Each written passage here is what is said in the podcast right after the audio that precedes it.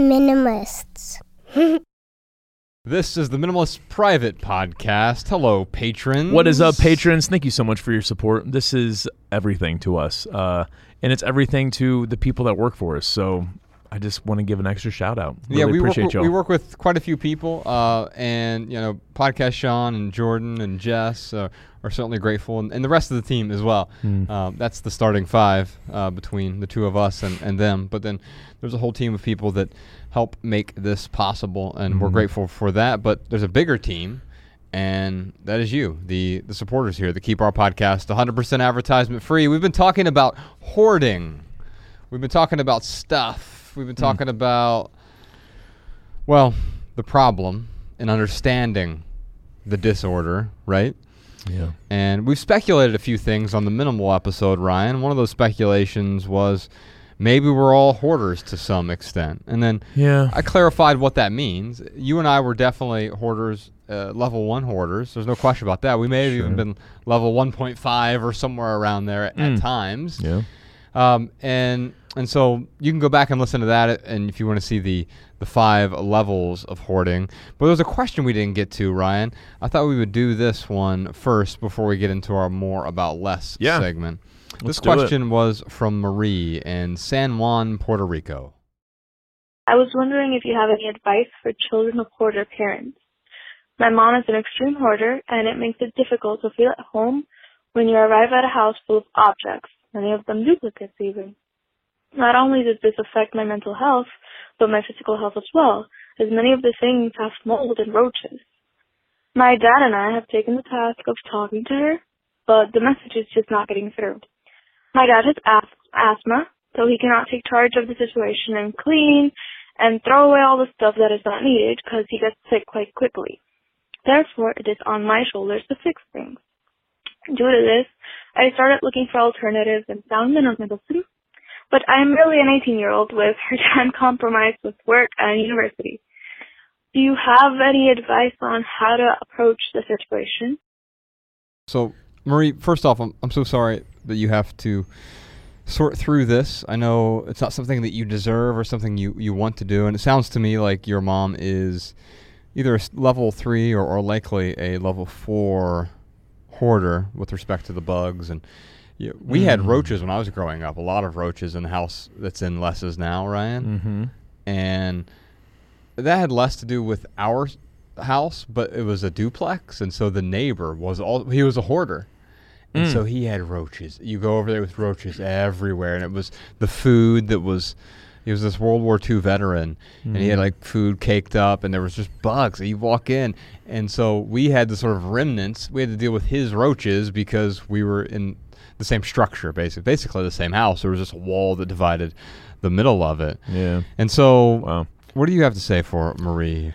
Man, um, this makes me think of an episode of Hoarders where a woman, uh, she had two kids. She got in trouble for drug use. She she she had to go to prison, so she sent her two kids to go live with her mother, the the kid's grandmother. And this grandmother was a level five hoarder. Now they were like twelve and thirteen when they went to go live with her. Um, but it's tough because I look at that situation and I don't know what kind of advice I have for people living with hoarders except find a way to get out. So when I think about this 12 and 13 year old, the brother, uh, he went and stayed with, he found a way to stay with like friends outside of the home. Now the daughter, she found a way to kind of create her own space inside the home, but even that space that she had was still very unhealthy. Um, the, the And clo- that- was it unhealthy because the other person's stuff was encroaching on their space still? Yeah, I Yeah. mean, like, yeah, like there was a lot of like human feces and animal feces, and like she, I mean, this is a level five hoarder type situation. Um, but like she would go to school and people would make fun of her for how much she smelled, even though she like went out of her way to like wash clothes. And like I just think about the situation, it made me think about when I was in school and there were a couple smelly kids, Yeah. and now I'm like, now I have just so much compassion Mhm. for those kids where I'm like, oh wow, like I really sh- you know, in, in the third grade, you're judging someone, but as an adult, it's like, man, I really wish I would have had more compassion for someone like that. Yeah. So, you know, with Marie, the good news is, is she's 19. I don't think I gave her age, did it, Sean? I think she did. She said she's, Okay. yeah, Oh, she said she was 18 or 19. Okay, Yeah. great. So, you know, she is legally, it sounds like she's legally an adult. Um, but yeah, I mean, if you're living with a hoarder, you have to find a way to to to get out. And I, I don't know how else to say that, man. Well, here's how else to say it. You can't change the people around you, but you can change the people around you. Yeah. Now, what that that is often the most compassionate thing to do. Here's what what I mean by that. When I say you can't change the people around you, that first part of that means you can't force someone to change. You can't impart your wisdom or download it via osmosis to someone, right? Yeah. In fact, you can't give someone understanding. I know you hope that they have understanding, but that hope is actually leading to your misery. You're the wanting to change someone mm. makes you miserable, Yeah. and by proxy makes them miserable as well. Yeah. Try to save a drowning person who's flailing, and you will drown as well. Tweet that podcast, Sean. Yeah. And so, so So with Marie here, what does she do? she doesn't save the drowning person who's flailing. She has to save herself. it, it- that's exactly it. And now, Yeah. that, you're, at first, it might sound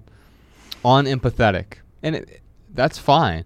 But it is possibly the most compassionate thing to do. When I say you can't change the people around you, but you can change the people around you, the second part of that means you can surround yourself primarily with people who have similar values to you.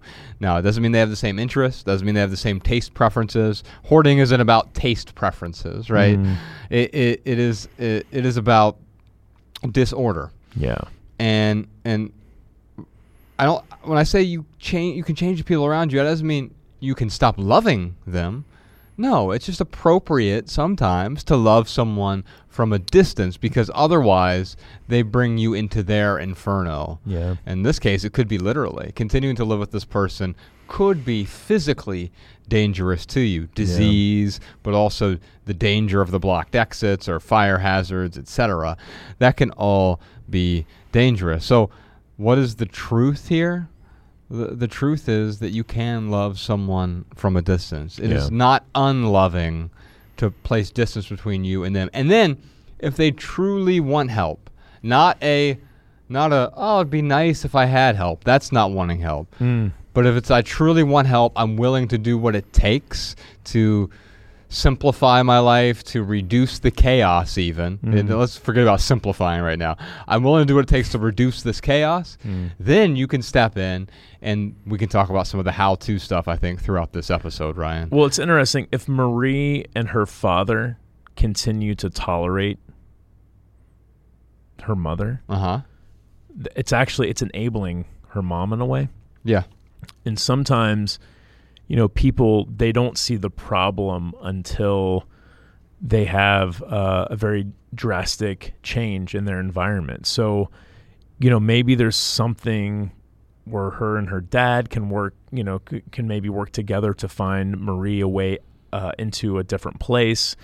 And, and, you know, that's easier said than done. It's not easy to just go out and make a living on your own, but certainly, there, you know, you could find a roommate situation. At this point, I mean, almost like a hostel would be. I mean, I'm just speaking from my own perspective. Like a hostel would even be a better situation than Potentially, yeah. yeah, than living um, with with a hoarder. Uh, depending on what level it is, but I'm imagining a level. I'm just imagining a level five type situation. Well, yeah, it's certainly it's at least minimum level three. It's likely a level four. Sean, will you hand me my phone? I forgot to print out this essay that I wanted Yeah. to read. Ryan, here's how I know that our society is Mm. drowning in consumerism.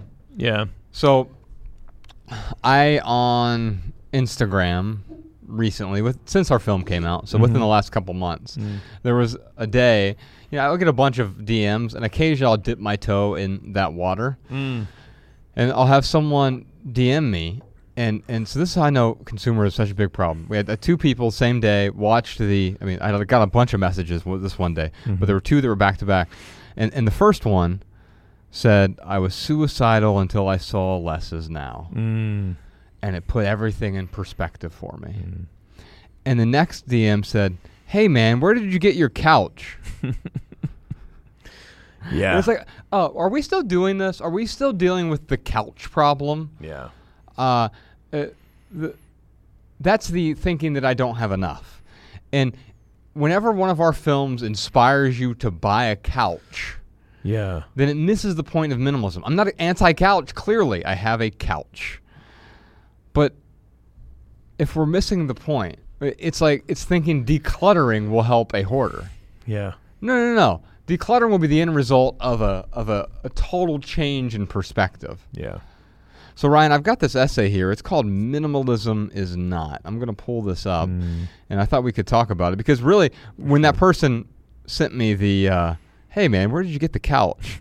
I I simply just responded with this essay. I feel like I wrote this short essay as a response to those types of questions. Yeah. And so now I at least have something to send to someone as soon as uh, they send me a question like that. Yeah. Minimalism is not interested in what you have. You can buy the best bag, bookcase, boots, but none of that will fill the void. And minimalism is not concerned with what you don't have. Look, Ma, no things. Because owning nothing doesn't remove the void. Minimalism is not busy with doing something. Decluttering, organizing, and paring down don't work unless you first find peace in doing without. And minimalism is not focused on becoming something. Job titles and achievements merely generate a thirst for more. Instead, a minimalist focuses on being being someone who returns to the natural order, to the default state of thriving with less. I'm going to pause there for a moment, Ryan. The default state of thriving with less. That's when I say, when we were talking about the bonobos versus the chimpanzees, mm. The default state, I believe, is not to hoard. Mm. When you go back and look at all of our ancestors, pre civilized ancestors, so you got to go back 12,000 years or prior, Mm-hmm. there weren't hoarding cultures. In fact, there weren't cultures. Culture leads to hoarding. Uh, and, and so there are some cultures that have wisdom that may not. But, but our society, Western society of today, not that it's wrong or evil. Hoarding isn't wrong or evil. It's a disorder. Yeah. Other disorders aren't wrong or evil. My father was not wrong for being schizophrenic, right? Right. what he wanted to do was treat that schizophrenia and and, and, and theoretically with uh, something like hoarding especially level one two or three um, you you can certainly you can certainly work to understand it and once you understand it it's like you see the world differently Yeah. and when you see the world differently you don't it's not appealing to go back imagine ryan pi picture your packing party Mm-hmm. 11 years ago 12 years ago Yeah. whatever it was Yeah. yeah, 2009, 12 years ago. Picture that packing party. And if I took all those boxes that were left after the 21 days and put them in your apartment now, that would not seem appealing. Right. It would feel like hoarding all of a sudden. Yeah. And that's how you know you were a hoarder to some extent, is if you brought that back in now, it would be like, I have to get rid And why would you have to get rid of it? Because you have an understanding of what that stuff does to you. Yeah. The hoarder simply does not understand what it, what is being done to them hmm. by their stuff. So, returning to the default state of thriving with less. This does not involve simplifying tips or how to guides. It requires a deep understanding that you were born simple. Society, culture, and media have dragged you away from your nature. You've been told to improve that which does not need improvement. Mm-hmm. You've been convinced that you are lacking. You've been hypnotized into believing that you are incomplete. These are lies told to exploit you, to sell you something. But the truth won't be found in any store. It is unearthed in less. The truth awaits in the pause between stillness and awareness, in surrendering to the absence of wanting more. It cannot be conjured with the swipe of a credit card. Simplicity is not a task. Minimalism is not a destination. It's everything that remains when you let go of the attachment to everything. Remember, When I say let go, I'm not saying that prescriptively. Mm. I'm not saying drop that, let it go. no, no, no. It's a, well, it's a stop doing in a way. Mm. Ryan, let's talk about Axel Vervoordt. He's one of my favorite interior designers. Mm. You may know him because he did the interior for Kanye West's house, which is extremely minimalist. But I, you and I, on our um, maximalism episode, we talked about him briefly. He is a, I would call him some sort of hybrid of m- minimalist and maximalist, depending on the setting. Mm. And so you go to his home, you, you take a look at his home, and it's maximalist. It has a lot of objects. But the quote that I love of his is I'm not the collector who wants to possess, I want to give things a better place. It's a good attitude. I want to give things a better place. It's the opposite. During the break, we were talking with podcast Sean. Here, I'll just set this phone somewhere over here, um, outside, out of mind, right? Uh, anyway, I we were talking during the break, and who who was it? was it Tori Spelling? Yeah. Oh. So Tori Spelling's story is that there was a point where she was hoarding, and she had a lot of money.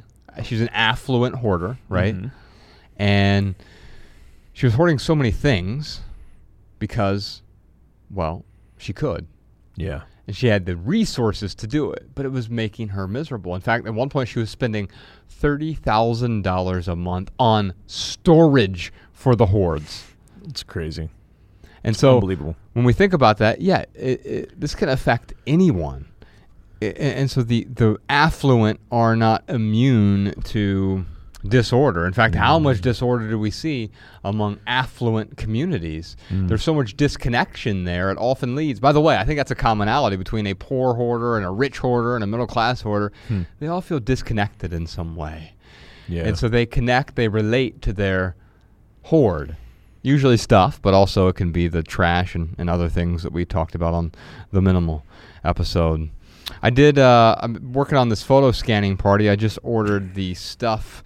Uh, so I have one last box. I, I want to try. I'm trying the Scan Digital Company. So this is a follow up to our Hidden Clutter episode. Mm. And uh, the Scan Digital I can't wait to see how it works. 'cause Yeah. I, I have a. It's like a duffel bag, which is like it's a very small. Oh, I know. I went to Gem pick that up from you. Oh yeah, that's right. We were doing the we were filming for Less Is Now. Yeah. I went over to your place and you someone was like house sitting for you. Yeah. Um, well, they were pet sitting. Okay. Yeah. Yeah, yeah. I, I wouldn't make sense to house sit a, a zero bedroom apartment. Right. Yeah. Um, Studio apartment. Run the water occasionally. right. Yeah, I don't know what they would do, but yeah, they were they were cat sitting, and so I went over there to get that bag of photos from you, and it felt like I was doing a drug deal because it was like a bag full of photos. Yeah. I'm just walking out with this duffel bag and Yeah. setting it in my car and driving off. Yeah. Anyway, um, yeah, and so I don't know. I'll, I'll report back as soon as. Uh, apparently, this one I've I, from the reviews I read takes a little bit longer than others, but they, they do a thorough job according to the reviews. That's cool. Review uh, forthcoming. But um, Sweet. let's have let's talk about some of these surprise questions here, Ryan. Yeah. Uh, we have one from Simply Joyfully here.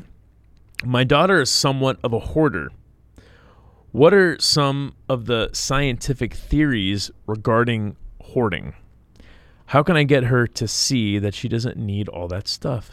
She sees everything as a sentimental treasure.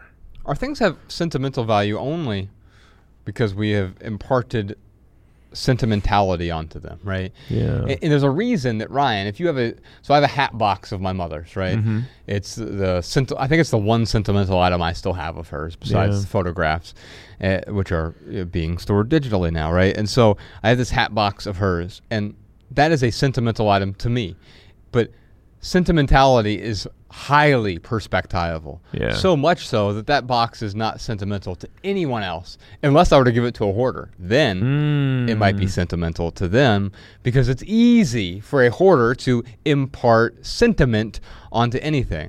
Our things have no meaning other than the meaning we give to them. There's no inherent meaning, no intrinsic meaning to any object.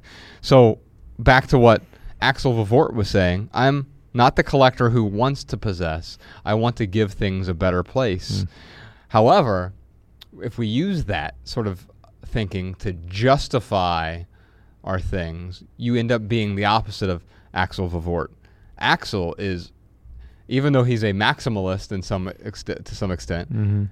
hi the objects he has are beautiful. It looks like a museum in his house, a slightly cluttered museum, but a museum nonetheless. Yeah. And I found that these hoards actually take away. I went out to um, uh, the Eames house, the case study house. I think it's number eight or number nine. Yeah. And uh, Charles and Ray Eames both lived there. It was their main residence for a long time. And they've sort of restored it and kept it how it was in its heyday.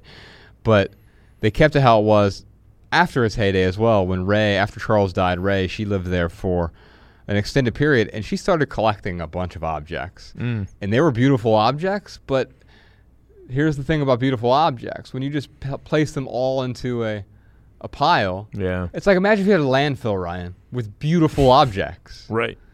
It's still a, land- trash heap. Yeah, it's still a landfill. Right. Right. And some of the trash might be less dirty than other pieces of trash. I heard someone talk about this recently, Mm-hmm. but like uh, I think it was Kapil Gupta, uh, a- and uh, he was talking about thoughts though. Like, Mm-hmm. know, someone asked him like, "Well, don't you ever have negative thoughts?" He's like, "Well, negative, positive doesn't matter. All thoughts are garbage." Mm. So you go to a, a landfill. There's some garbage that's cleaner than other garbage. Doesn't mean it's not garbage. I would say the same thing about our hoards. When we have these beautiful objects, we've collected all of them, amassed them. All of a sudden, the meaning that we once imparted on a few things, we now give to this whole hoard, and it renders it meaningless in a way. Now, mm. unfortunately.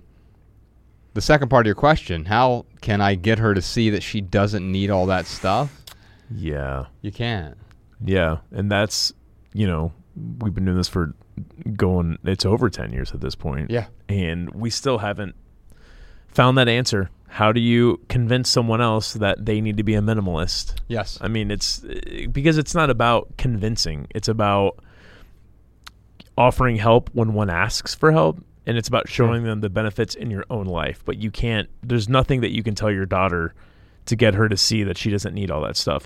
The one thing, I don't know, you know, I don't, I don't know if, if, if her, if simply joyfully here is contributing to the sentimental stuff, but stop buying her presents if you are right now. I mean, that's mm. one way that you might be able to help is to. Uh, You're saying physical gifts. You can give different gifts. uh, yeah, that's yes, exactly. Thank you. So buying her something that she might see as sentimental, um, and she's probably already doing that, but but yeah, other than that, like you can't do anything beyond your own actions, simply joyfully. Yeah, and, Yeah. and maybe the other thing, Anthony DeMello would say you can't help people see the truth. You can help them see what isn't the truth. Mm, interesting. And I like that. You, you can't show someone reality, but you can show them what isn't reality. And you know what isn't reality here? Sentiment. Yeah. That's not real. It's not tangible. You've assigned sentiment. It doesn't make it any less real for your daughter, but when you can show her that it's not reality, you may not be able to show her what the reality is, but you can show her what isn't reality. Yeah, the question too might be like, what is the deeper truth here? Like, why does she look at everything uh, as a sentimental treasure? Mm. So, w- what else is going on in her life that makes her feel that way? And there might be something you can, you know, bring up to your daughter that might help her gain a different perspective. I mean, if anything, like that's um, maybe that's the one thing, and I'm just like talking this out loud, so I don't know if this is really accurate or not. But that is the one thing maybe you can do with others. You can't force them into doing things, but maybe you can create a conversation that offers a different perspective. Yeah. And- And, and, and- but before you even do that, because I think the language often taints things. Yes. Ryan, you, when you came to me and said and discovered minimalism, it wasn't about the the language around it. Right. It was about the feeling around it, the essence of it, mm-hmm. right? And so, yes, you can get to the essence, but you can almost n- you can almost never get to the essence with language. I, I think about uh, think about it this way: if you get onto uh, Montana, one of the most beautiful places you could be, right? Yeah, absolutely. You get on a um, a Greyhound bus there, Mm-hmm. and they draw draw all the shades, right? Yeah. And even if you have a poet at the wheel on the intercom describing what's going on outside the window, Mm. it's not going to even come close Yeah. to the the essence, the truth. It may have a l- bunch of facts. You could put David Foster Wallace in that seat, who writes about nature better than anyone, Mm. a- in a way that like you almost feel as though you're there, but it's looking at a rainbow in grayscale. Yeah. It's not the same thing. So you can't explain what is real, but you could say what isn't out that window, and that might help. That might help them understand. And as you said, it may that may make way for the conversation so that you can talk about some of your own experiences Yeah. that you've gone through. Kelbitna has a question. How do we appropriately and tactfully establish boundaries with a loved one who hoards? My mother hoards, and being in that space is hard for me. When I tell her I can't be in her cluttered space and that I would prefer to see her in a healthy environment, she gives me the bad daughter guilt trip. Mm, Yeah. I've been Yeah. given the bad son guilt trip plenty of times. Well, that's because you're a bad son. That's different. oh man, Uh, I, I, I can relate with this. Like, is it when a parent is calling you a bad child, Mhm, especially as an adult, mhm, um, it stings, mm, you know? mhm. And like, you really have to look at it and, you know, ask yourself, like, is this criticism for me or Yeah. is it something that, you know, the parent is projecting? Yeah, are- you are you a bad daughter? Uh, Let me just say this: No, you're not, because there is no uh, bad or good. That's nonsense. Mm. That, that you you've been told that by society. Um, that doesn't mean there's not morality. That's a different thing, right? Are, are you are you being immoral here? Well, of course not. That's Right. that that's nonsense as well, right? And so I was with you through half of this. My mother hoards, and being in that space is hard for me. I'm so sorry you have to deal with that. I'm sorry that that's hard for you. I get that that's hard for you. I understand. Uh, when I tell her I can't be in her cluttered space, I think that's great that you you you that's establishing a boundary. You're asking how do I establish a boundary, even though you've built the wall, and then you're asking me how to build a wall. You did a great job, Mhm. bravo, and then you ruined it with the next sentence. and that I would prefer to see her in a healthy environment. Okay, now you now you're prescribing your preferences Yeah. onto her.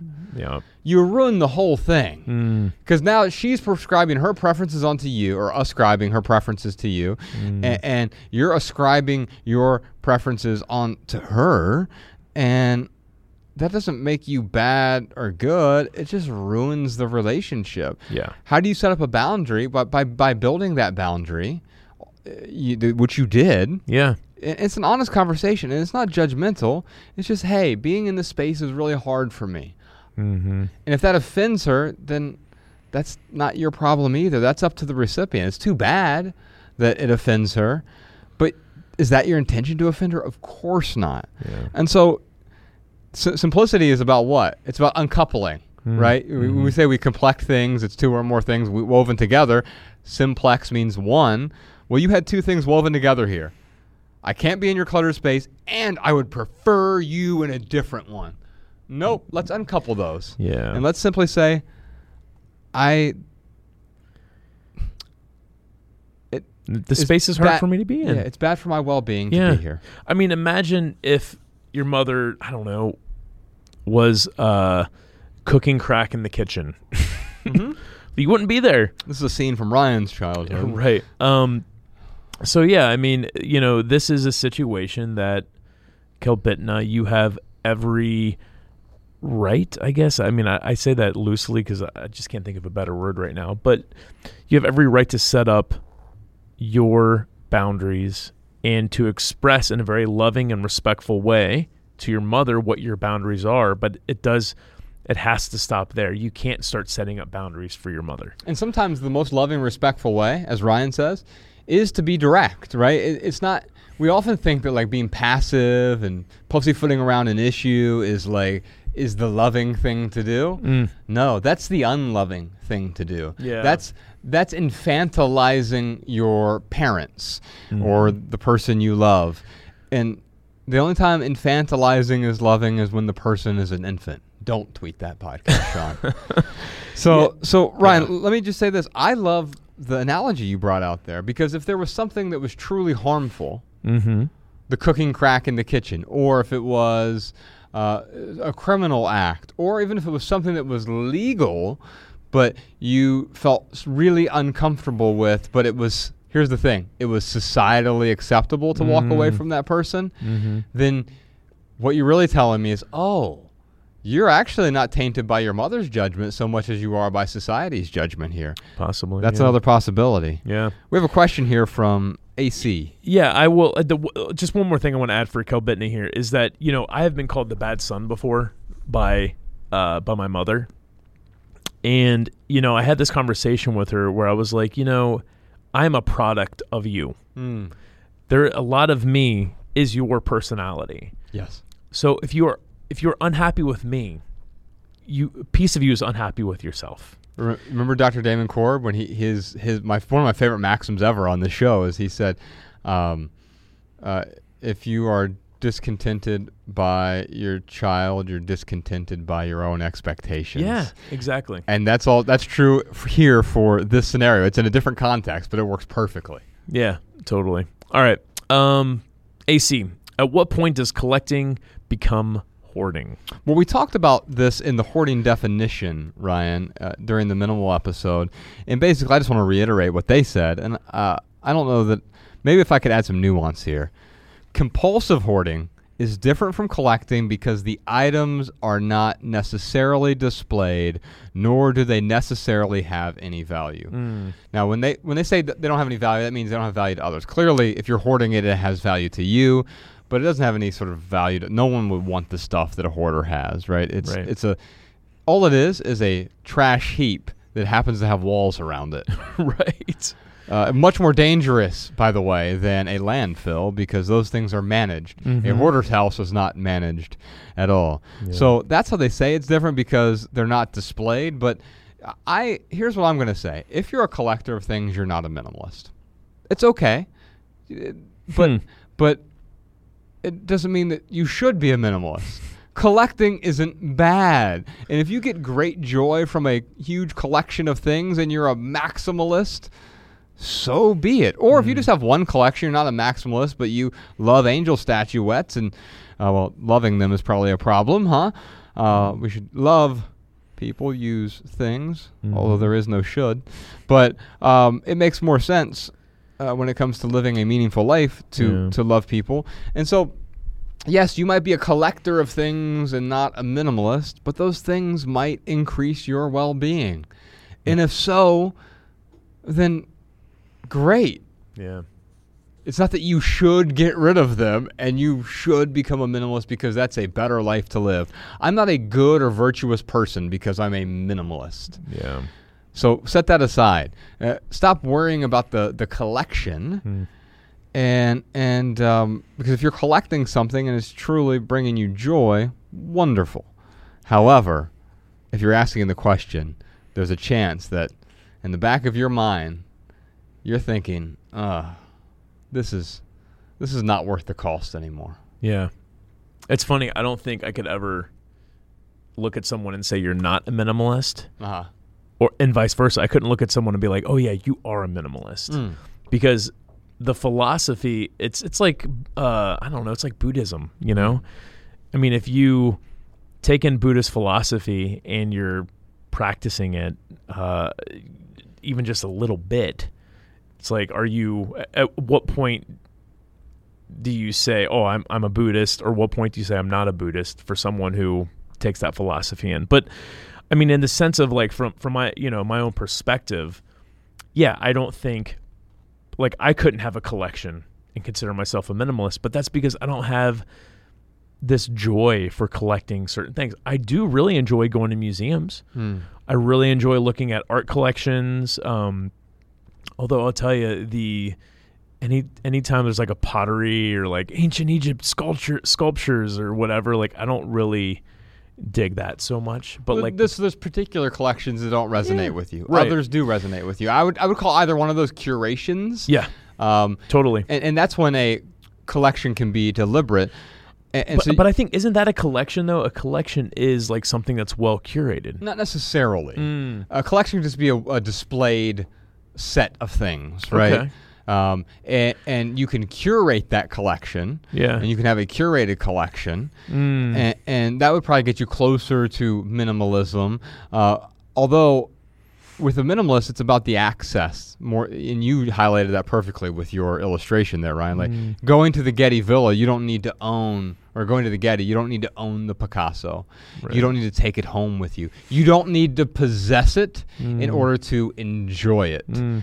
That is the difference for me. So yeah, and so for me, the the difference, just to add to that, the collection when it becomes unintentional, maybe that's when it starts to become a hoard. When you're when it's a collection that is uncurated, because yeah, you could have a collection of magazines mm-hmm. that you're just hanging on to every magazine that ever crosses your path. Great point. Yeah, so that might be when it be, starts to become hoarding. Lisa, how do we appropriately and tactfully broach the subject with a loved one who is a hoarder living in dangerous conditions, i.e., they're living in a space infested with pests, teeming with garbage, a fridge filled with expired food, and no one can safely enter their space to address any of the maintenance issues. Wow. So this is like a level five type. This is a level five hoarder. Mm. Yeah.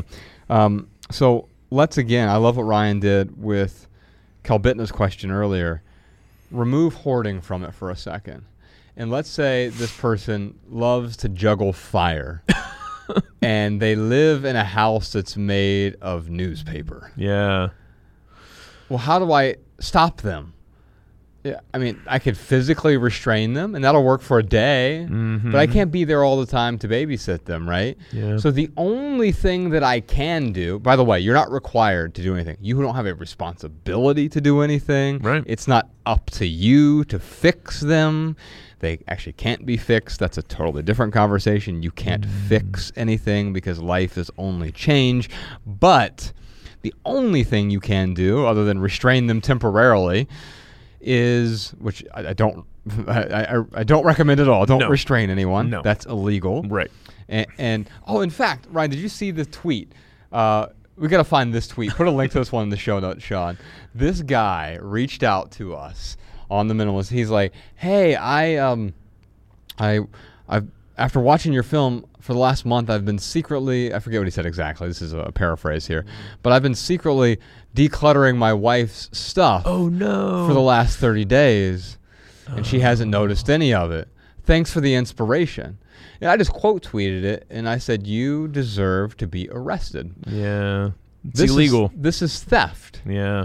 And, and and so you don't Mm. don't think that imparting your preferences onto someone else is virtuous. It is the opposite. Yeah, you're not helping them. It's if anything, it's a selfish act. You're not actually helping them. You're Yes. you're doing it for yourself, and that's yeah, that's certainly something we wouldn't recommend. Remember the the the gentleman who brought his daughter in Atlanta, and he was like, "I'm here to have you explain to my daughter why it was okay for me to get rid of all her stuff," and we were like, "Uh, it's not okay."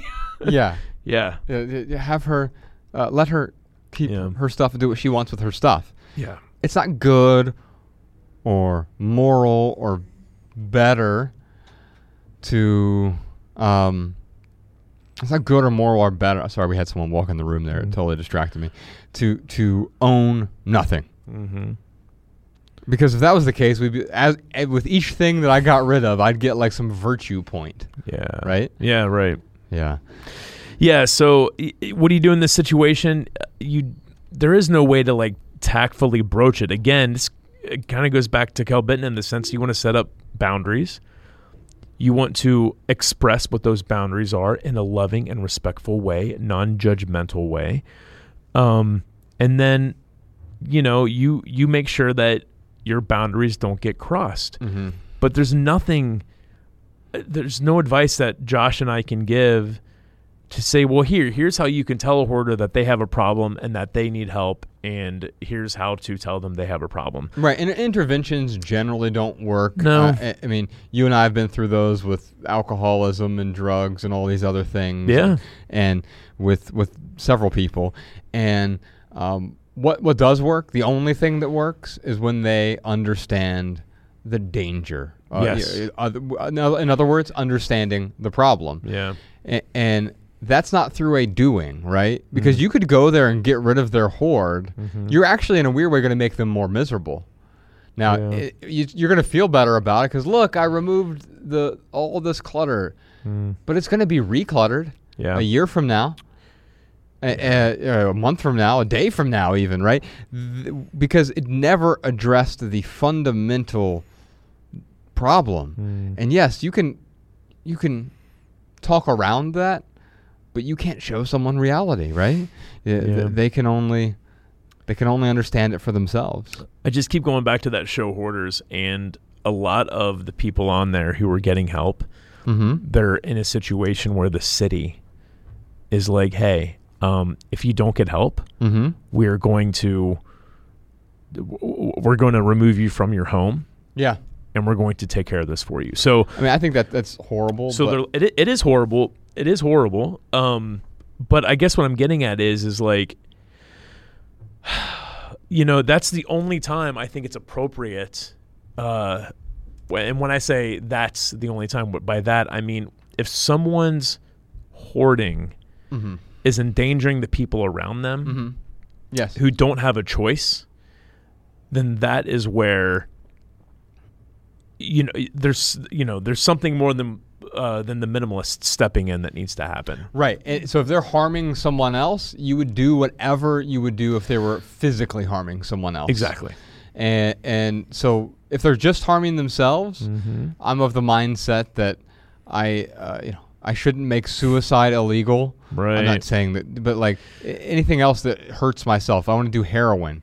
Mm-hmm. I, I don't see why that's illegal. If I, but if I want to force someone else to do heroin, of course that makes sense that that would be Right. uh, uh, illegal. Um, and so it, it doesn't make sense to me that we would um, uh, force someone to stop hoarding on their own. But if it is Yeah. harming someone else, then it's actually a form of self-defense at that yeah, point. Yeah. Yeah. We have a question here from Matthew.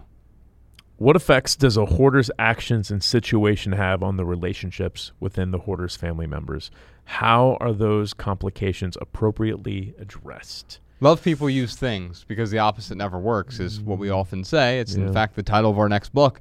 And and well, let's reverse that, right? In fact, we were we did this interview recently on uh, I think it was GMA or the Today show. And uh, beforehand, he's like, "I see that book behind you. Love people use things. Is the sequel going to be called uh, Use People Love Things?" I said, uh, "Unfortunately, that was the prequel." Yeah. and and that was the prequel for us. We yeah.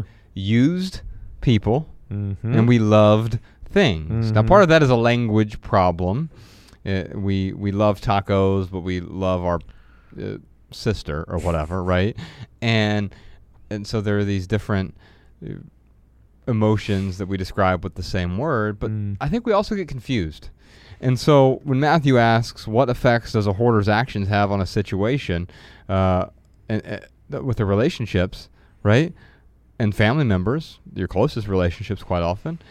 Well, it confuses them. Yeah. It's the loving of things, and either the using or forsaking of Mhm. people. Mhm. That is the biggest thing. I know for me, as a, a level one or two hoarder, I forsook all of the people closest to me and really loved things. Well, why did I Mhm. love them? Well, it's because of this thing called identity. Mm. Uh, we're s- th- the self, thinking there is a self that Yeah. will be completed if I complete my identity. We never live up to the identity, so we'll always fill the void. Feel the void because you can't fill the void. The void is actually created by identity, which is created by society. Yeah. Well, it's. In, I just thought when you love things, uh, they they can't reject you. so, Ah. so there's something there with like they don't love you back, um, but maybe there's something there with yeah with uh you know a thing can't can't give you rejection, and maybe that's why people tend to love things rather than people. Yeah, I don't. I would say most people can't love you back either. hmm. Interesting. Yeah. I can expand on it. Um, well, Yeah. actually, yeah. Well, just real quick. So I mean, yeah, you can expand on it. Yeah, sure. I, I think that that quite often, because of the society we're in, Mm-hmm. we've turned love conditional. We've turned it transactional. Mm. Uh, as soon as love becomes conditional, it's not love. It's tied to an outcome. Mm. When something's tied to an outcome, it's chasing. That's not love. That's that uh, that's pleasure seeking. Okay. And and so quite often when I say we talk about using people, Yeah. that's what I mean. I don't mean using them in an evil sense. Sure. I, I mean that we often use them in ways that are transactional Right. and and even that i'm not saying there's anything morally wrong with that. If everyone understands their their role right? Like Mhm. i go to the store and have a transaction. I use the cashier to ring out my my food. That's a transactional relationship. Mm. but i can't so i i am, I am using them in that sense. And uh, but but when we extend that to the people closest to us loving it comes loving becomes removed from the equation when we truly love someone it is not on a condition and i've yeah, I've been exploring this a bit with Bex on her podcast, How to Love, Mm-hmm. and uh, How to Love that show, by the way, if you want to check it out. And what we've, you know, how absurd is it? We, we called it How to Love because it's the most absurd thing in the world. Like, as if you could have a five step, 10 step, 40 step, uh, 77 step plan to love. Mm. It's absurd. What, what it's really about is, is because we often, in our society, we think about in, in, in how to's, but it's a, it's about, it's about an understanding of what love is. Uh, you and I have a, a former friend of ours whom uh, it's h- he's hard to love, Mm-hmm. um, and he has some mental illness and um, Mhm. has said some hideous things about me and you and Mm. and my family, and and so practicing loving even this person, practicing is probably the wrong word, but simply loving this person, uh, regardless of that, uh, is is possible, Mm. and it doesn't require his returned love, his reciprocity, or even his understanding. So what? Th- what was the original statement you said? That it's impossible for someone to love you back. Oh no, definitely didn't say that. I said that I, I think that that most people are incapable Most- of love. Yeah, Most people are incapable of love. Yeah. Yeah, I- I- I- be- and, Hmm. and the reason being is because we've we, Commodified it. we have commodified. That's Yeah. exactly. We've commodified love in a way Yeah. where I don't know. we we we truly love things or we love experiences even we don't understand love as the the essence the fabric of relationships So, okay, so someone is capable of loving you back, but they are incapable of loving. I'm just, I'm just trying to get on the same page. It's no, hard. no, no, the same thing. Uh, uh, no, what I'm saying is because uh, I- I'm not saying it's impossible for them. Mm-hmm. I'm saying in the current state, the commodified state that society has thrust us into, Mm-hmm. and it's not your fault, by the way. But like these questions, even they, they seem like they're coming from a place of love, Mm-hmm. and intellectually, I can understand why, right? But when I see a question like, "How do I tactfully broach the subject with a loved one?" Mm-hmm. um, and then it goes on to basically say, you know, some of these questions like, how do I change this person? Right. Well, the, the desire to change someone is never loving. Hmm. The desire to change someone is all wrapped up in ego. Yeah. It's I know better than you, and therefore I'm on a pedestal. And and putting myself on a pedestal means I look down at you. Well, that's the least loving place that I can be is on a pedestal Yeah. and especially if I'm placing myself there. Equally, if you place me on a pedestal, Mhm. if you put me on the pedestal, that is what um, Derek Sivers would call meta incompassionate. Right. It it is forcing me now to look down on you, Mm. which makes me not be loving. Yeah. if I'm looking down on you. Yeah, I wish I could follow. I, I just I'm having a hard time following it because when I think about like how to love, like that is it's it's a silly question, Mm-hmm. but That's the point of it, though. right, right, right. Uh, and then, but the question of like how can I show someone that I love them? Mm-hmm. Uh, that to me is not a silly question. It's the same question, though. Right. So let's talk about that. So, how to love um, is silly because it's like, how do you explain, you know, uh, the color blue, Mhm. right? Like Exactly. it's right. But you know, when people have someone in their lives that they truly care for, and they want to go out of their way to show them like hey, I care for you or hey, I love you. I think society has done us a disservice in the sense that they give us these tropes of buy them flowers, buy them chocolates, you know. Sure. And it's silly. So some people truly don't know how to show someone else that they love them. Mm-hmm. Um, but you know, I think there are some universals with uh, give someone your your your time, give them your attention. Mm. It's a great way to show someone love. Yeah, but it's not a universal To because I can love you without giving you any of my time. oh no no uh, that's not. But you're working at it from ba- uh, from a backwards. the The question is is, um, or the statement that I'm uh, that I'm saying is is that if you show if you want to show someone that you love them, like that is one way to show them that you love them. Like gi- Mm. gi- give them your attention, respect them. Um, it's universal in that sense. Yes, you're right. You can also give someone who you don't love your attention. Mm-hmm. But I'm saying that like, and it's and it's. I guess it would be different with you know, uh, with each relationships. But I can't think of one. If you're trying to show someone love, giving them your your time and attention, that's a to me that seems like a universal way to show love by showing someone that you understand them. But yes, you could also do that with someone who you don't love. I mean, I I understand what you're saying there. Yeah, I, I- don't know. I mean, I think love is an undercurrent or a fabric in, in a way, right? And so, like, I there's a piece of me. I'm I'm still exploring this. And that's Mhm. what the whole how to love thing is about. Yeah. Um. I'm. I, I don't think it's possible to love one person and not love someone else.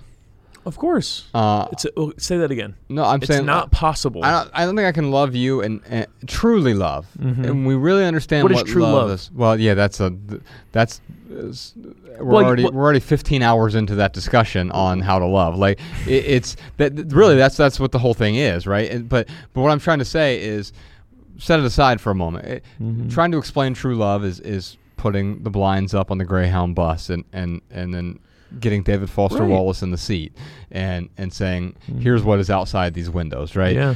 But what I'm what I'm ultimately saying is, if I love you, I also love Jordan. I can't love you and not love Jordan, uh, and and because love, it's it's Hmm. it's not in a container. Are are you talking about? I mean, yeah, it's not in a container, but are you talking about like say there was like a random person here that you've never met in Jeff. Yeah, sure, Jeff, Uh huh. who we've never met, enters the room. You're saying it's impossible for you to love me and not love Jeff? I'm saying that we experience love. Here, here's a better way to put it, right? Hmm. I'm not in love. Love is in me. Mm-hmm. That's what I mean. Yeah, yeah. I mean, and that totally makes sense. I mean, when I think about the other day when I was doing that those French interviews, and someone was like, "Well, who are you as a person? Who are you?" And I'm Yeah. like, "Well, you know, I am what I desire." Yes. Well, what do you desire? I'm Hmm. like, well, you know, I- Cheetos. it's Cheetos. I am Cheetos.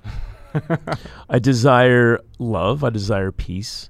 I desire to teach. Mm. So I, I do think that yes, you are, and and this is the problem with the word love and how there's only the, the, the, the there's one word that has so many different definitions. In the English language, we basically use one word, and we, So there's, there's- not an equivalent. Yeah, so there's a way for me to ex- to show love, to be loving, which is, um, someone. You know, there's a homeless man who comes up to me and he's like, "Hey, uh, let me tell you my story and why I need five bucks," Mhm.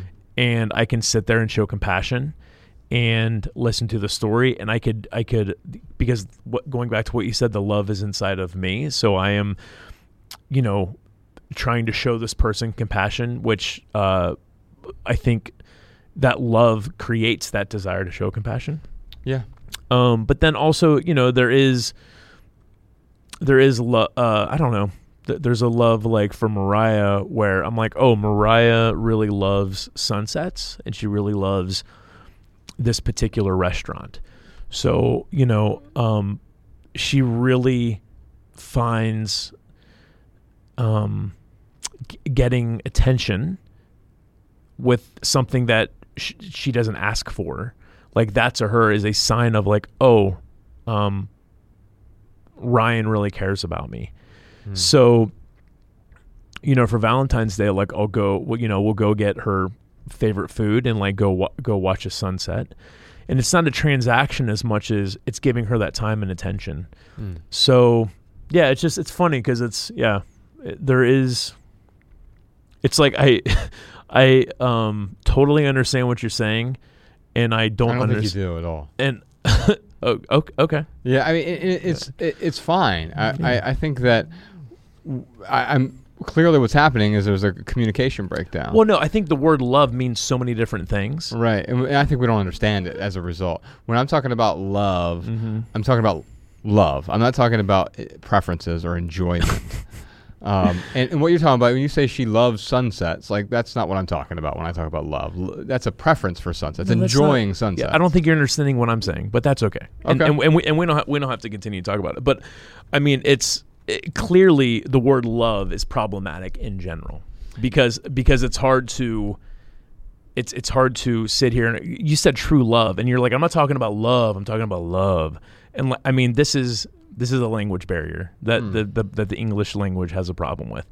Um, what I'm simply saying, this all started from you. I forget exactly what I said. I wish we could go back and hear my exact question. Uh-huh. But I said something about objects not being able to um, reject you. Yeah, I- I'm saying most, and you said, and they can't love you either. And I so I think all, I think most people are incapable of loving. Right. And Yeah. so that's that's where this started. Yeah. And what I'm what I'm saying what I'm trying to understand is that specific statement. Most people are incapable of love. Let me- let me but we can't simplify it. but we can't even talk we can't even agree on what the word love means. It doesn't matter. It's like saying we- we can't agree on what reality is. By the way, I think love is reality. so like, it, it, it's not about showing you what reality is, Mm-hmm. right? It's it's about understanding what what because definitions they don't go anywhere. So w- it it doesn't make sense for us to to try to get to the definition. I'm trying to get to the essence of the thing. So what are we really talking about here? Mm-hmm. What we're talking about is as soon as we have made love conditional, we've made it unloving. As soon as we've done something that's egoic, it's also unloving. Any of these pursuits of trying to change someone is mm-hmm. always an egoic pursuit. Also, helping someone mm-hmm. might feel loving, but mm-hmm. helping is always tied up in the ego. Nothing wrong with that. The ego is not bad. In fact, one could make an argument that we need the ego for survival. It's part of our evolution. If we could completely let go of our ego, I'd be a rock. I mean, there, there's the ego is a necessary thing to be a human being. Like we have we have to have ego. yeah, yeah, and So, so, okay. I'm not saying get rid of your ego, let go of the ego, have Mm-hmm. less ego, whatever. I'm simply saying when love becomes entangled with ego, it's no longer love, it's something else. And so helping someone is always an egoic pursuit. And, and Hmm. Yeah, that's, not a bad thing. I'm just saying that that helping someone is not necessarily as loving as we believe it to be. It doesn't mean you shouldn't do it. It, it, it simply means that we're confused about what love really is. Yeah, I I understand what you're saying. I disagree with that. As soon as ego enters it, that it takes away love. Because again, to be human is to have an ego. So if you were to remove ego from yourself, in a way, you would be removing love from yourself. Because again, you have to have an ego to be human. It's Hmm. impossible to be a human being without the ego. Again, you might as well be that that fake plant over there. Well, it's It- not completely impossible to be a human being without ego. You're, you, there, you are, there are quite often times where you are a human being and you don't have ego. When you're snowboarding, there's a great Mm-hmm. Yes, example. yes, I- you're in a flow state. yes, but the ego is always going to be present. No, it's not present then, is what I'm saying. in this in the sense of even when I mean when you're snowboard when I'm snowboarding, Mm-hmm. there is like a flow state, but there's still like the ego of I have to be safe so I can like not hurt myself, so I can live, so I can be there for Mariah. So uh, you know, I'm not going to go out of my way to do something stupid. Um yeah, I That's yeah, I would there. I would, yeah, yeah. I, I guess maybe there are glimpses of where the ego isn't there, but I mean, right? I think it's an exception, not the rule. I think the rule is ninety nine point nine percent of the time Uh-huh. the ego is there, and that is again, it's not about the ego being good or bad. There's no value judgment on the ego. Right. The ego is simply the ego. Right. So the question is, is what are we using that ego to do? Now, when I bring up the beach and the food, it's not about this transactional thing between me and Mariah. Uh-huh. It's more about me not go because I can go out of my way to have an experience with her. Uh-huh. Hey, let's go to the trash heap and let's roll down the trash pile and have some fun and we'll get dizzy. Uh-huh. Like she's going to be like, what are we doing? Sure. But there's a difference when I'm trying to create an experience with things that she prefers. It is a, oh, not only is Ryan trying to have an experience with me, Mm-hmm. But he's really going out of his way to create an experience with things that we both really, really enjoy. Mm. It's not about the transaction as much as it is about trying to experience that someone. It's the same thing with sex. Some people really love to be beat up during sex. If I started to beat Mariah up during sex, that's not showing any love whatsoever. That would be like a disrespectful thing Yeah. because that's not what she's into. Yeah.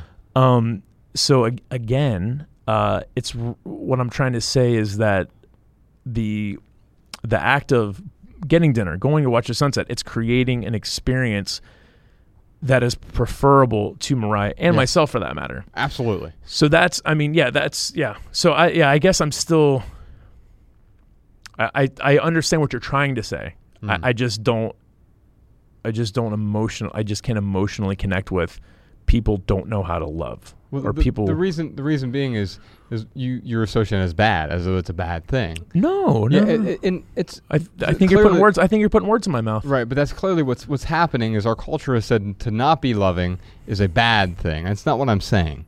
Um, what I'm saying is that it's it's okay to understand that like whether or not the the person you're having sex with they they want to be you know tied up when you're having sex or they don't want to be tied up. Mhm. I'm not saying that's loving either way. Sure. That that is part of the experience, and that's fine. Love is something different from that, and I, I agree with you. We could we we can have a, an in-depth conversation. In fact, it'd be nice to bring like a mystic on so we could talk about love in a way that is divorced from society. I think yeah, I think like uh I mean and at this point I think it is getting it's almost a little woo woo-y in this sense that you know, uh pure love is it has nothing to do with you're right. I mean I agree with that sentiment of like pure love has nothing to do with the actions.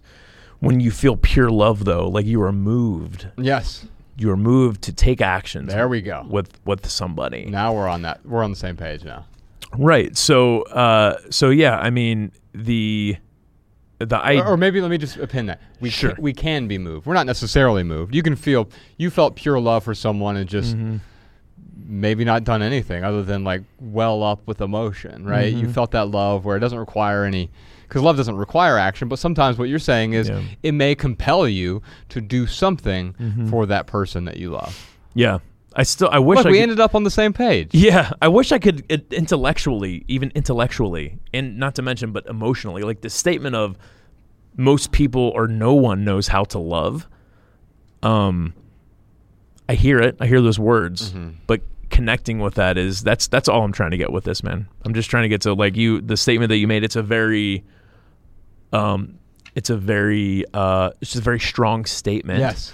that I wish I could even begin to understand what you're trying to say with people don't know how to love. You already have begun, and that's beautiful. What we'll do is we'll just that's what this private podcast is for. Yeah. Let's continue to explore this because what what you and I just did is we we didn't communicate flawlessly and we're not going to, especially with something like this, because we're in the Greyhound bus right now Mhm. with the shades drawn Mm. and I'm up front trying to explain what's out the window. Mhm. And by the way, my windshield is fogged up, so I don't even know completely what's out the window as well. And yet I'm trying to give you a picture of what's going on out there. Yeah. And I only see part of it. And, and so when we're talking about love, Mhm. it's it will behoove us to not uh, and thankfully we didn't get wrapped up in any sort of definition here which was nice it would be behoove us to not try to look at love Yeah. But to look at everything that love isn't. And we'll save that for Yeah. future conversations. We got Yeah. some more questions here. All right. Laura has a question for us. What is the difference between the mental health situations that result in hoarding and the accumulation of sentimental items with age? Mm. Interesting. Interesting line being drawn there. It's my understanding that there's a difference between an elderly person with lots of memories in their physical belongings and clinical hoarding.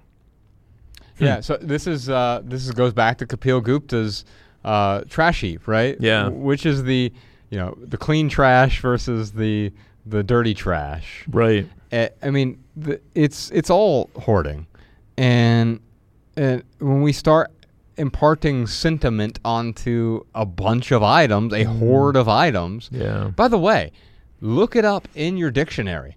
Go to your dictionary app on your phone or your Funk & Wagnall. My favorite dictionary. and look up hoard or hoard. Yeah, hoarding. Uh, collection. yeah. Okay. Uh, it's right there. And so it's just a nice way of saying hoarding. Now, if you're asking what the differences are, we already went through the levels. What you're talking about here is a low grade level one hoarder versus, you know, a level three, four, five. Mm. But it's all a type of hoarding. It's just where are you on the spectrum? A minimalist is a level zero hoarder. What does that mean? It doesn't mean I'm not a hoarder. It just means I have the potential to hoard if I don't keep living intentionally. Because Ryan, if you and I stop living intentionally, we're gonna start hoarding again. Yeah. It's we we, we programmed ourselves. We have 30 years of programming. We've spent the last 10 years deprogramming that, but my God, we could be reprogrammed if we weren't careful. Hundred percent. You know, it's interesting. I I think well, we talk about you know if everything around us is precious, then nothing is precious at all. Yes. I think it could be applied with sentimental things too. If everything you hold on to is sentimental, then nothing is sentimental. It- Yes. it's it it has it it it, it becomes uh, going from having meaning to no meaning whatsoever. It waters it down, right? Because Yeah. like, you you use that packet of the uh, electrolytes, the LMNT electrolytes, Yeah. and um, if you put that in that much water, what is it like four ounces of water? Sure. If you, it's going to be really, really strong, Right. Right. But if you put it in four gallons of water, you might still taste a tiny, tiny bit of it, Mhm. but you've lost the the concentration. The same thing is true with our things. Mhm. When we water down our sentimental items with tens of thousands of sentimental items, as Ryan said, then y- you've spread your sentimentality too thin. Right. KNM has a question for us. Is decluttering enough to address hoarding? What mindset and work slash habit adjustments must accompany it? Accompany it. It seems hoarding is ground in deep emotions.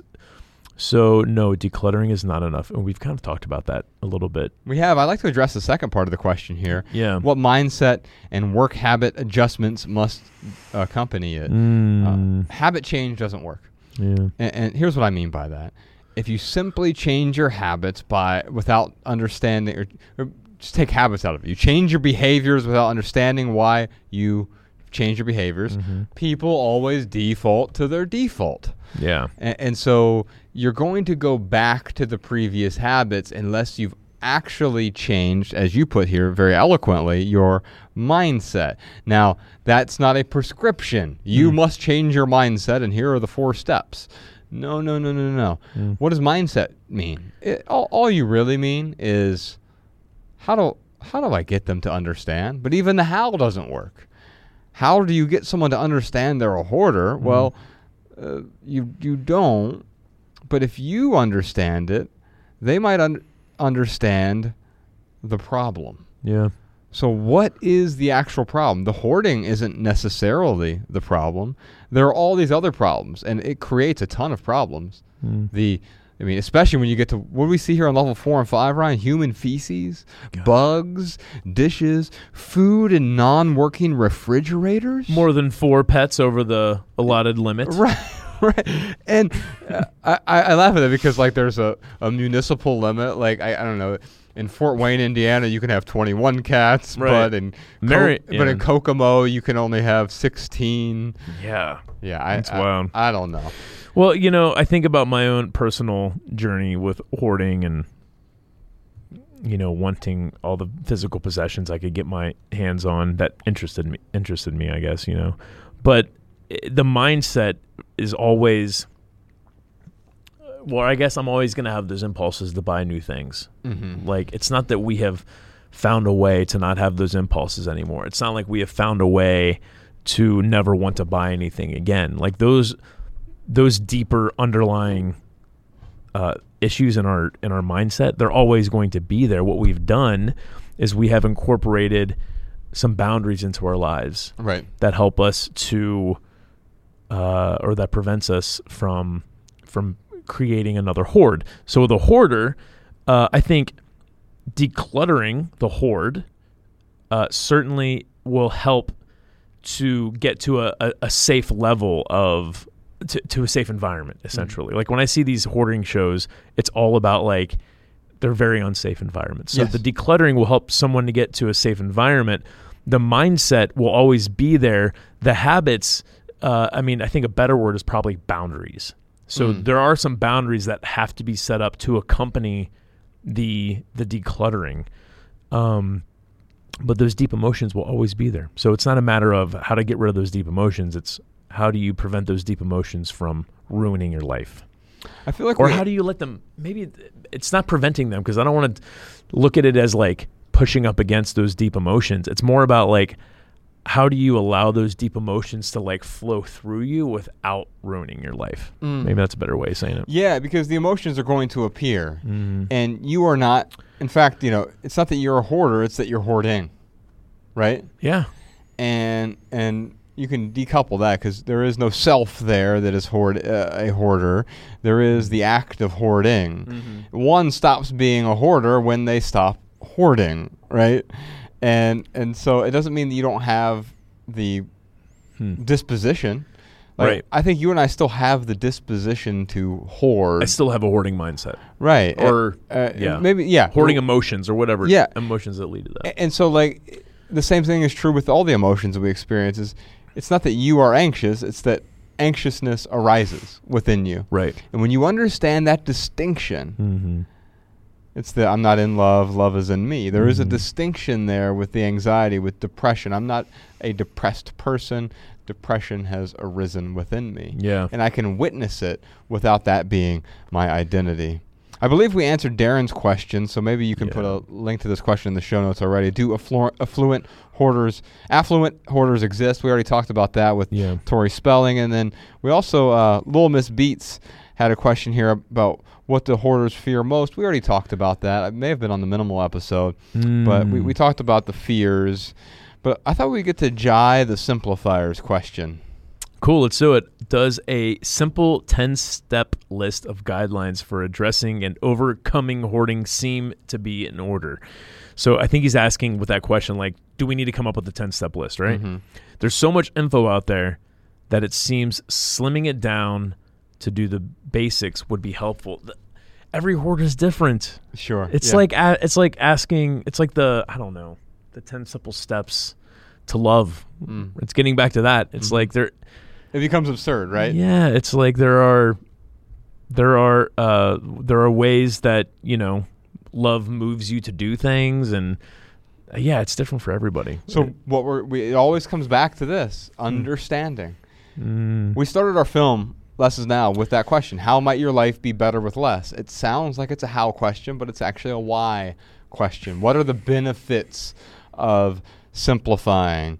And that doesn't require a ten-step list. In fact, I love the uh, the paradox of this question. Right? Mm. There's so much info out there. Can you slim it down to ten steps? there's a horde of information. yeah, and but Yeah. like ten steps sounds like overwhelming to me. Mm, What if I gave you one step? How might Mm. your life be better with less? And mm. some people might say, especially hoarders, are going to say it wouldn't be. I can't help you then. yeah, Because if you don't have an understanding, I would simply be stealing your stuff from you. yeah. And of course, that's not helping.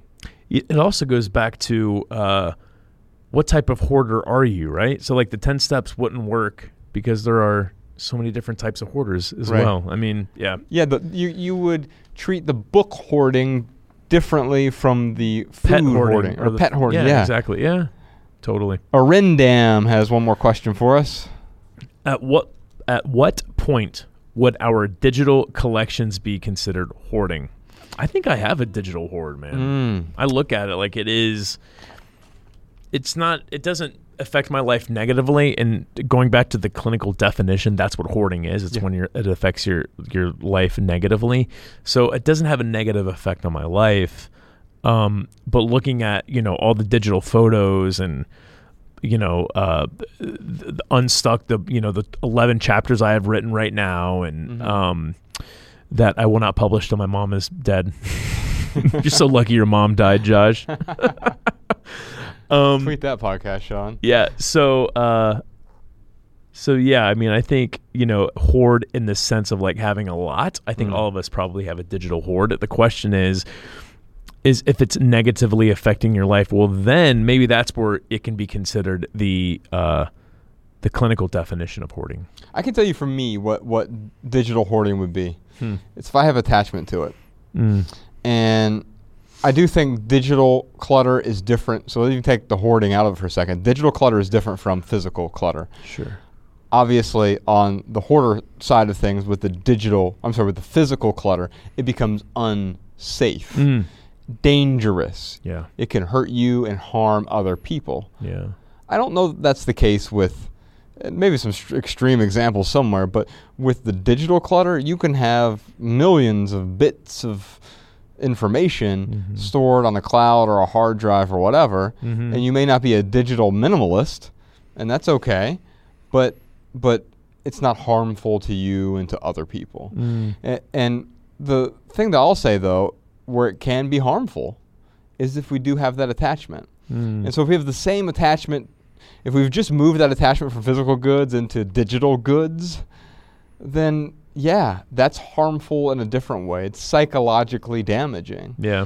and so I know our friend Derek Sivers, he um, he he famously discourages people from using like popular platforms to stu- store their photos like Mhm. Dropbox or Google Photos.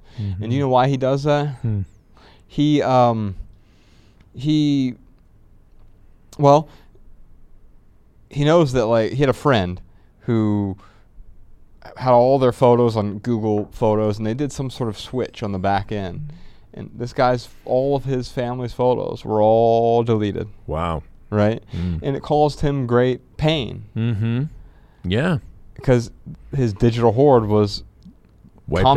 conflagrated. Yeah, and and so when when that happened, he felt a lot of distress. Mm. And, and what I would say is, well, yeah, he probably had a hoard then, because if you wiped out all of my digital photos, Yeah. I wouldn't feel that same distress. Mm. I, I would feel a pang of, well, annoyance for sure. Yeah. I would definitely be annoyed. I'd feel inconvenienced, and there would probably be a moment of um, of grief Mm.